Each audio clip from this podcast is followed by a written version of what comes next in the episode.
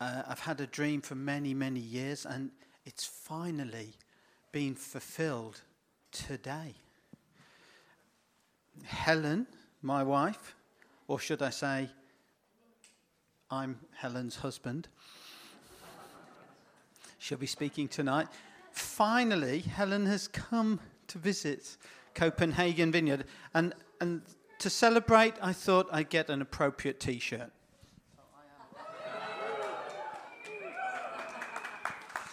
It was a, a, birthday present given to me recently from my son in law. He thinks I spend too much time out here. Uh, I just do love coming out. And I particularly love this church.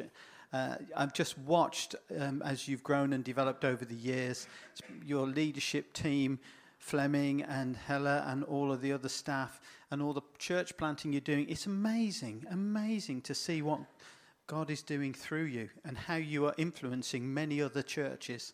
So there's a lot to celebrate. And, and I'm so excited for Ohlberg. So it's like Paris, it's got a, an Eiffel Tower and everything. It's, it, yeah, it's, just, it's going to be built, no doubt. The Ohlberg Tower, beautiful. Um, no, but it is. It's been thrilling to be at the conference last week, and I, I'm going to dive into this talk now because I'm, I'm going to try and be 25 minutes. Yes, a miracle. Okay.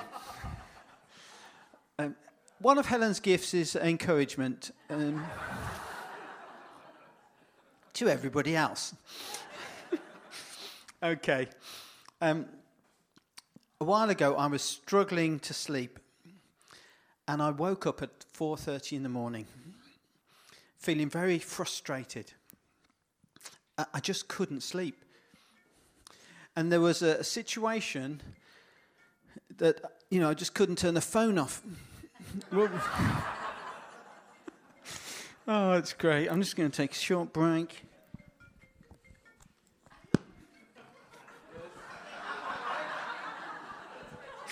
Oh, I just love it. Oh, we, we, we, couldn't plan it. Anyway, anyway, give me a break to put my glasses on. I was struggling. I was hoping not to need them. I'm already up to font 20 and it's getting small. Anyway, so this situation, you know, people I knew were hurting one another.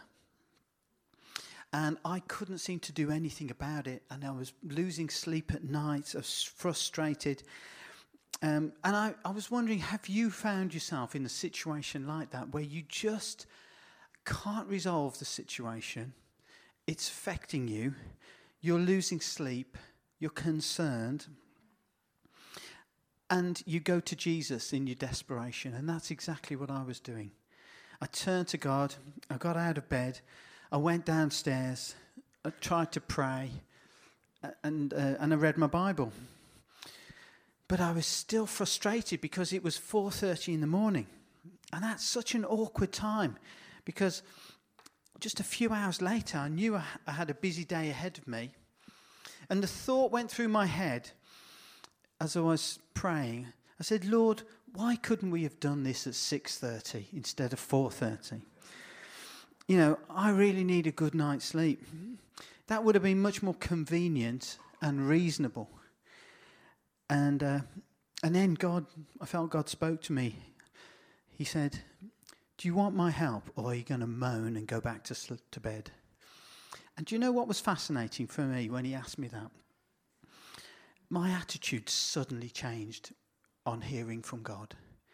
Just that voice within. And, and um, I, I suddenly knew He genuinely wanted to help.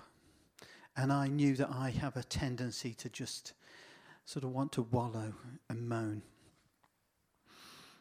I asked Jesus what I should be reading as I really focused in.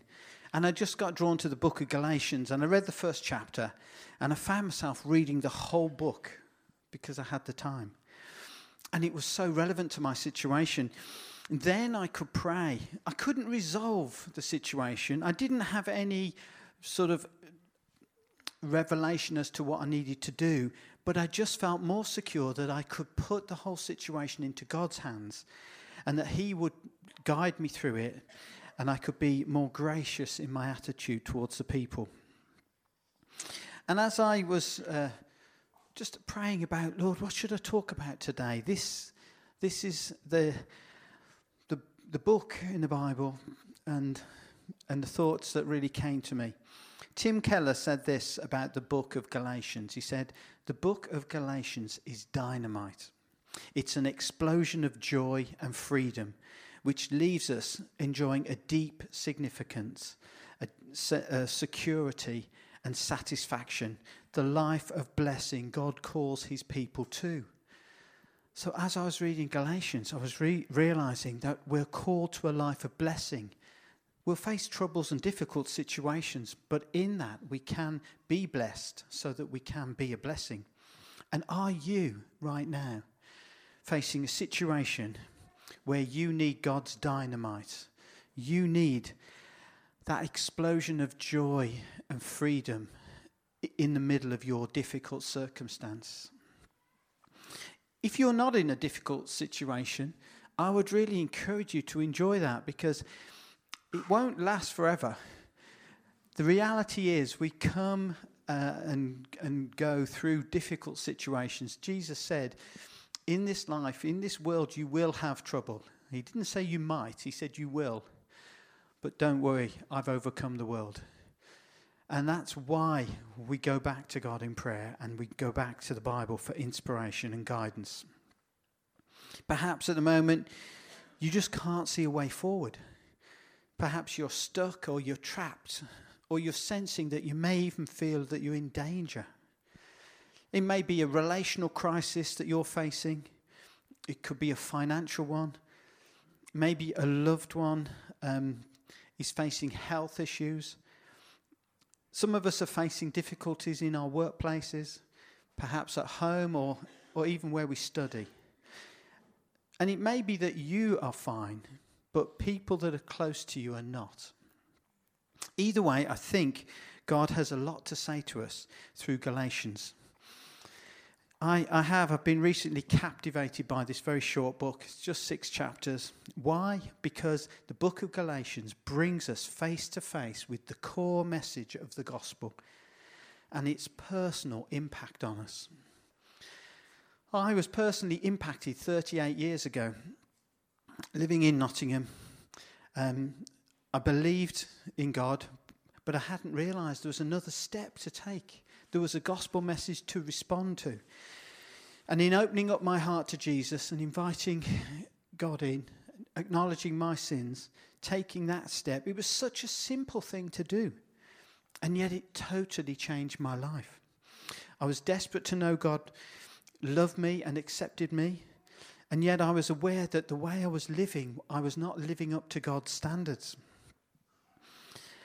And the gospel offers us a way through challenging life circumstances, the ones that we face day by day, week by week, because the gospel is a source of hope and inspiration, which we often overlook.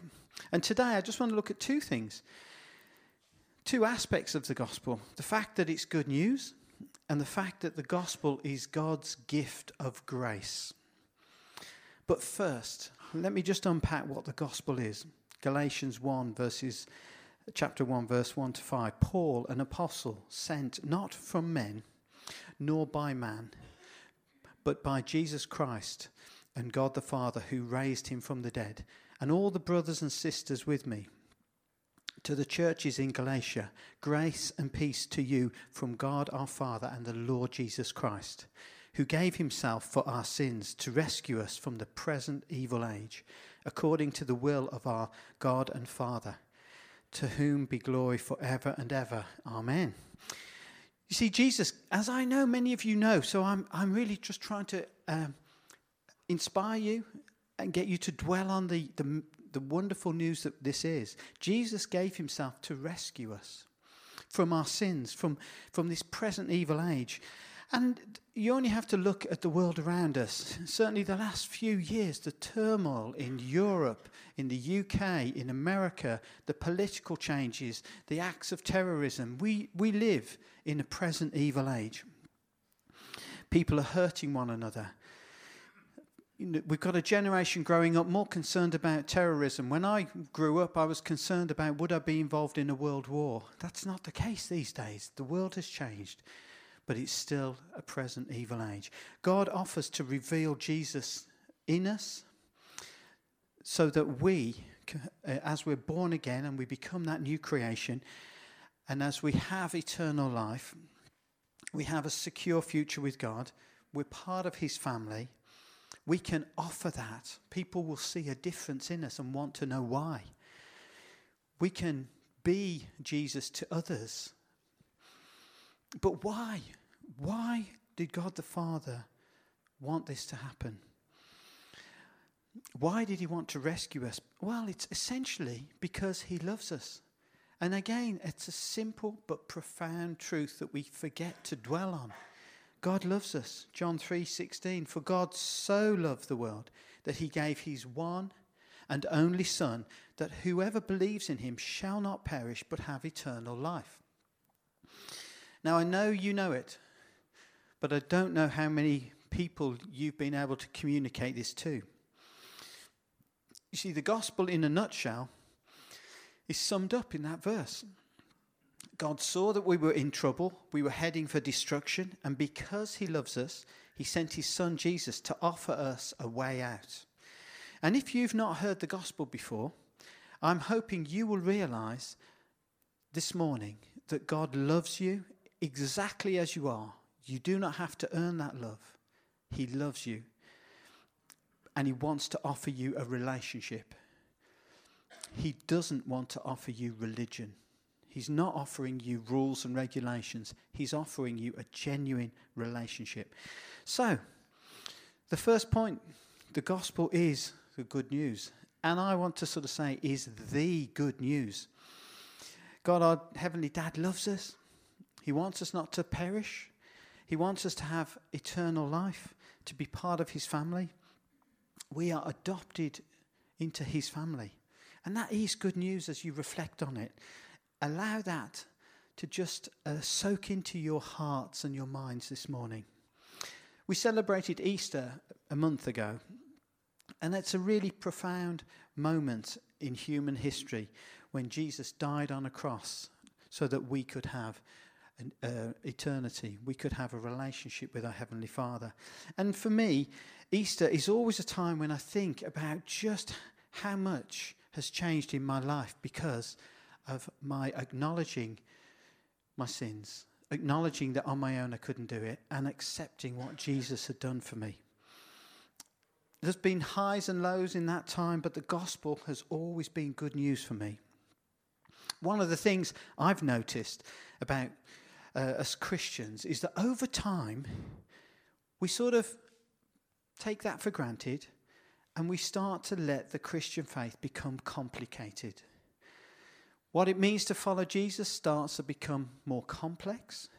We start drifting into thinking that, that we need sort of more teaching, and we start drifting into thinking that actually the Christian life is about learning to behave in a certain way. And that is a real danger. Because the truths of the gospel, they change our lives from top to bottom. And these truths transform our hearts, our thinking, our approach. But it's never about trying to be something, it's about allowing the Lord Jesus to transform us from the inside out so that we're not striving. I like the way Tim Keller put this.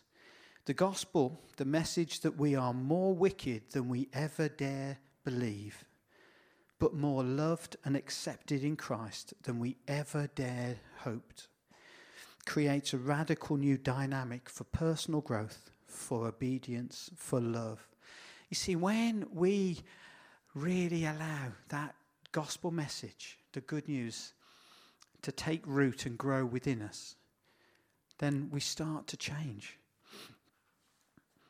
So, where are you at at the moment? Are you more focused on your sin, the things that you struggle with, the things that you're addicted to, you can't break free from, the hidden secrets, you know, what you watch, um, or what you do, or what you don't do. Is that where your mind is focused and you're trying to resolve those things yourself?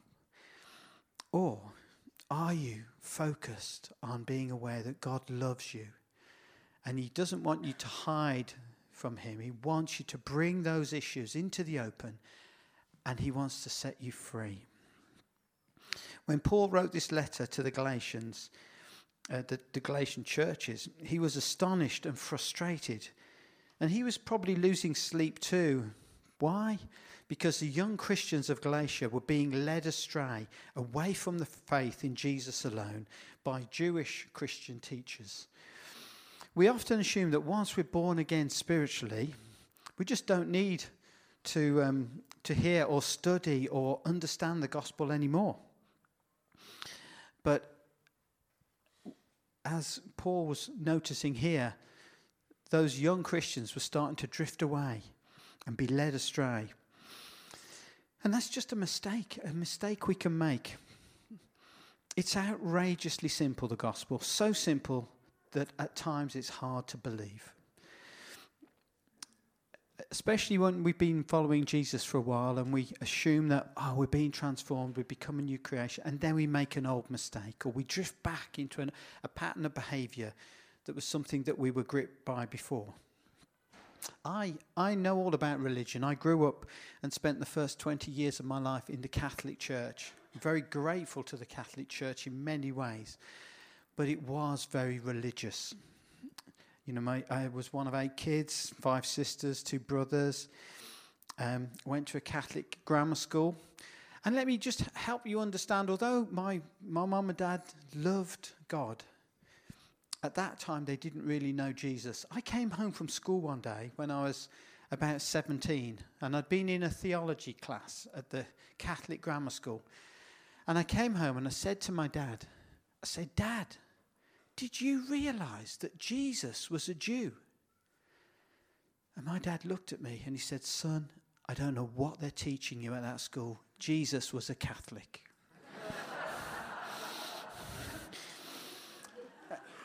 and that just beautifully sums up what religion does to our beliefs. Galatians 1 6 and 7. I am astonished that you are so quickly deserting the one who called you to live in the grace of Christ and turning to a different gospel, which is really no gospel at all. Evidently, some people are throwing you into confusion and are trying to pervert the gospel of Christ. Can you hear Paul's concern and frustration as he's trying to communicate to these churches, to these young um, Galatian Christians. I really do imagine he was losing sleep over this.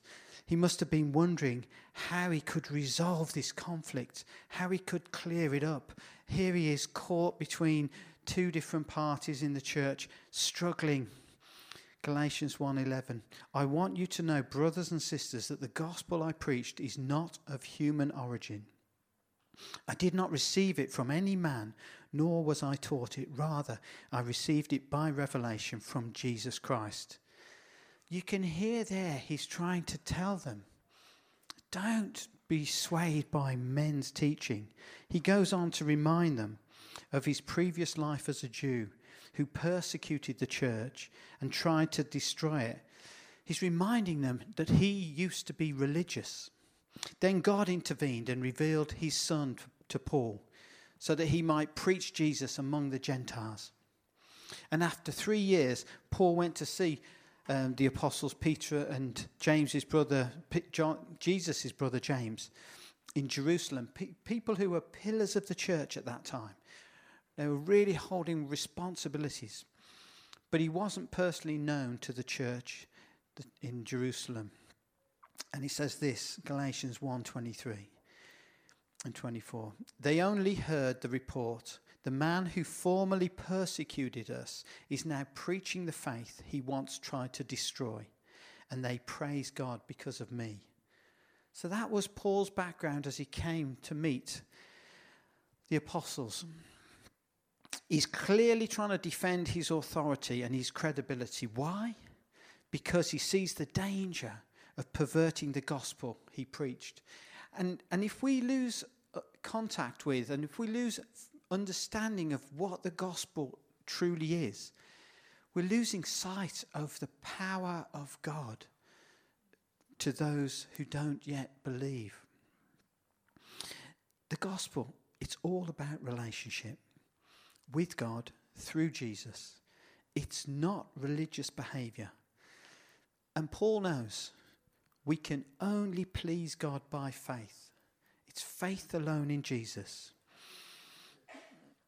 You see, the backdrop against this was that there were a group of teachers in Galatia, and they were insisting that the Gentile Christians practiced all the traditional ceremonial customs of the law of Moses and the Jewish Christian that the Jewish Christians did.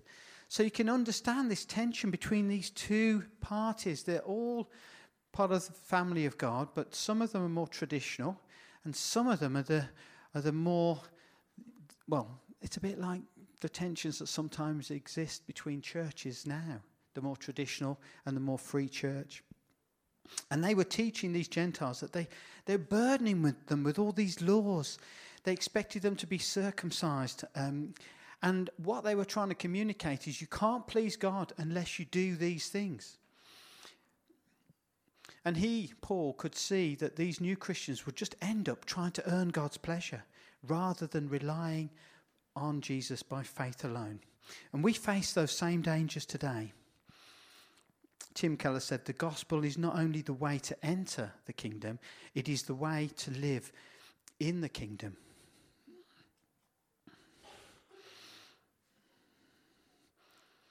Now, let me tell you a personal story about my brother, my younger brother, and I.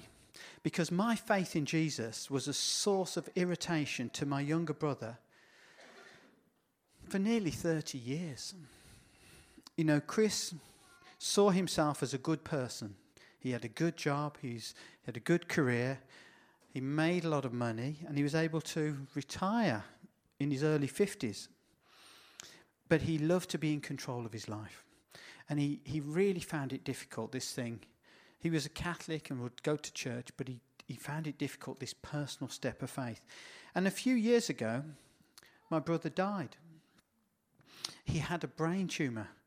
And it all happened so quickly within five and a half months. And um, I'd had a dream vividly before I heard the news that, that, that Bible story of building a bigger barn. But you, you know, but you don't know when you, you're going to die. And then suddenly we entered this period of my brother having this brain tumour.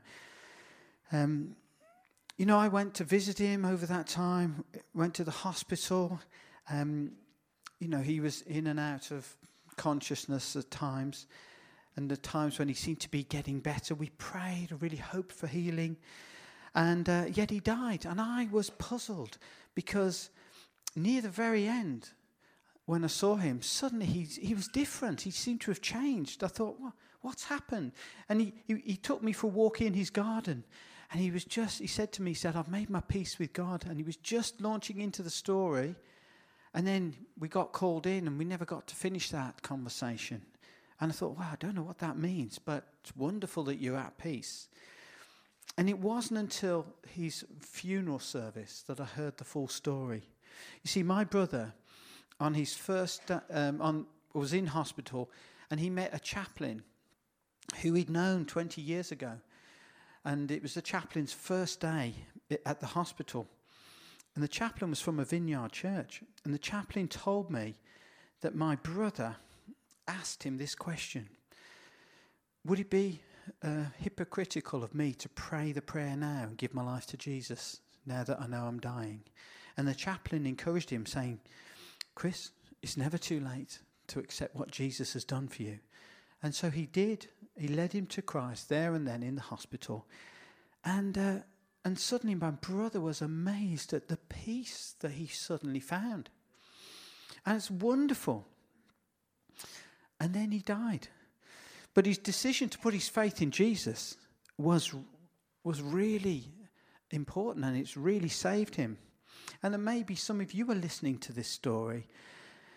Maybe you've in that position where you know all about it, but you haven't actually taken the step and you're tormented and agonized. You know the theory, but do you really want to give your life to God? Do you really want to be adopted into His family? Do you, you know, And you can be held back by thinking, I, I don't believe I could be forgiven. Yes, others could. Well, I want to encourage you take that step today, or maybe that you know people who are in that place, and I would encourage you pray for them. Pray for them. God has really put it on my heart. I'm praying for five men and five women, and I'm praying for them as daily. I'm trying to do it daily. They don't know Jesus, and I just feel unless I actually pray, God's not going to be able to give me opportunities. But He needs to convict them of their need. Now, the gospel is a gift of grace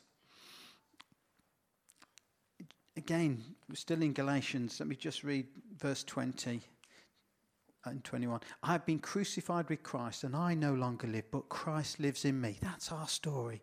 The life I now live in the body, I live by faith in the Son of God who loved me and gave himself for me. I do not set aside the grace of God, for it is righteous. For if righteousness could be gained through the law, Christ died for nothing. If we have to earn God's love, there's no reason he died. I always wanted my dad's approval. And I remember coming home time and time again, longing for it. And I tried to earn it. And yes, I, I could have been at peace all that time because I, he approved of me. But he just didn't communicate it. And often we approach God like that. But he's wanting to communicate how much he loves us.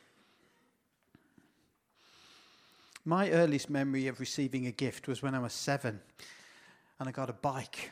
And I remember being so excited, uh, going out on, to ride my bike. There are days when I feel seven inside and just want to go on my, out on my bike and play. Um, and it was, it was just such a great to have a gift that I hadn't earned or, dis, uh, you know, at all at that age. But my first adult gift, and I'm hoping the picture of it will come up, was a, a, car that my dad and I bought together. Look at that. I had such good memories in that car. Um, and I got into so much trouble as well. Um, I remember my dad so believed in me, it was either that or he just couldn't be bothered. He just let me go and drive it without passing a test. And uh, I got stopped by the police on several occasions and they just let me off. It was amazing. It would never happen now. Um, I could really tell you stories, but I need to move on. You see, getting a gift is one thing, knowing how to use it is quite another. Because it, it, having a gift comes with responsibilities. And, um, you know, I needed proper driving lessons, uh, which I hastily did take and pass on the second attempt. Helen passed on the first attempt. It's been a source of irritation for me for years. Um, but have you been given a gift? Uh, only to realize you don't quite know how to use it. It might, it might, have been a smartphone, it might have been something else. But the fact is, the, the gift of the gospel, the gift of new life in Jesus, it, it, we haven't earned it. It's completely by grace. And it is a little bit like getting that first car. It's wonderful, but it does come with huge responsibilities because there are many people that haven't received that gift. And it's our job to, to tell them about Jesus or to love them until they ask why. Joy and freedom that Jesus has given us, if we can appreciate that daily, it is, it's like a candle burning in a dark place. People will notice. We don't have to strive. You know, we, it's not about rules, it is about relationship.